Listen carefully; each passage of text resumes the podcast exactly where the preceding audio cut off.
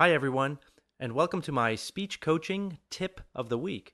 I'm Ethan Becker, Senior Speech Coach with the Speech Improvement Company in Boston, where our family run business has been helping people around the world to communicate more comfortably and more effectively since 1964. Each week, I take a question from one of my clients and I address it in a public way. So, while this question may or may not come from your specific industry, you should still see value in my response as it'll help you in your daily speaking. Okay, on to this week's question. Dear Ethan, I work in an Asian culture. I'm Asian, and whenever I meet or have to deal with Westerners, I always find them to be very rude. Why are Americans and other Westerners so rude? Thanks, and thanks for your tip of the week. It's pretty cool to hear about things from the other side of the world. Keep them coming. Okay, well, this question of why Americans or other Westerners are so rude is important for anyone who is working with people in a cross cultural situation.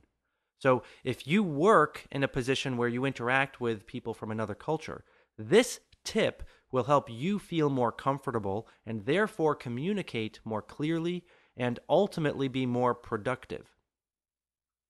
Let me start by putting this question into perspective. It's not just Americans and Westerners who have the ability to be rude. That is a, really a matter of perspective. For instance, the first time I was working in a Muslim culture and I went to shake hands with a woman, well, she didn't shake hands. She just looked at me, and I thought she was very rude just looking at me like that. I didn't know at the time that it was a religious rule not to touch men, and that culturally, her whole life, she was careful not to touch men. And she was told it was a sin, is what, what was explained to me. I thought at the time she was just being rude to me. I thought she had something against me because I was an American or something. Now, of course, since that point in time, I've learned a lot about the cultural differences, but at the time, it certainly came across as rude. This same misunderstanding happens with Westerners as well. They can be perceived as rude because they have a firm handshake, or they have a very deductive approach to their speech, or they seem uncaring in their tone of voice, or perhaps they may be loud and outgoing, or because they are focused more on the business than on the human side of the relationship. You see, from their perspective, they think they're simply doing good business.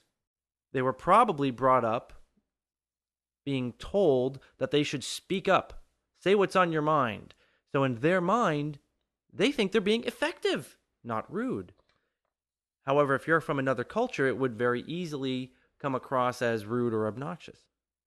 So, with this understanding, you can start to see how easily perceptions can cause problems in relationships when you want to strengthen the relationships, here's what you can do start to learn the other culture.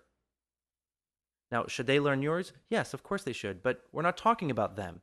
Unless, of course, they're listening right now, great. But if we don't have access to them, we have access to you. What can you do about it from your perspective? Well, learn about their culture to understand it, maybe perhaps implement it in your own communication, at the very least understand where they're coming from. I can tell you that the most successful international business development managers have mastered the skill of respecting other cultures, even if they don't know it. They'll ask, or they'll demonstrate the desire to respect it. And it's that intent that can diffuse the rude feeling. So the next time you see a Westerner being rude, well, ask them about it. Talk to them about it. I know it may be a little bit out of your comfort zone. I'm aware of that. But if you tell them that their behavior is seen as rude in your culture, you may be amazed. Most Westerners will stop that behavior. Uh, they'll give you an apology and they'll thank you for that education what you'll probably see is your relationship with that Westerner will strengthen significantly because of that kind of communication. Now, those who don't apologize and thank you, those who become defensive, well, they're certainly considered rude in any culture. That's it for this week's tip of the week. If you have a question that you'd like me to address, either in private or publicly on the tip of the week, send it to me at ethan, E T H A N, at speechimprovement.com. Now, I have two announcements for this week. The first one is that our podcast is up and running, it's going pretty smooth. So feel free to check that out if you like to listen on an iPod.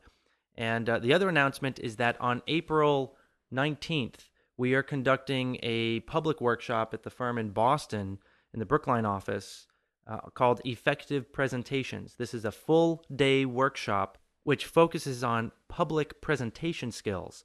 It's a pretty intense day, so if you'd like to come for a refresher, or if there's someone you know who would enjoy coming, have them get in touch with us as soon as possible. All right, everybody, thanks for listening, and bye for now.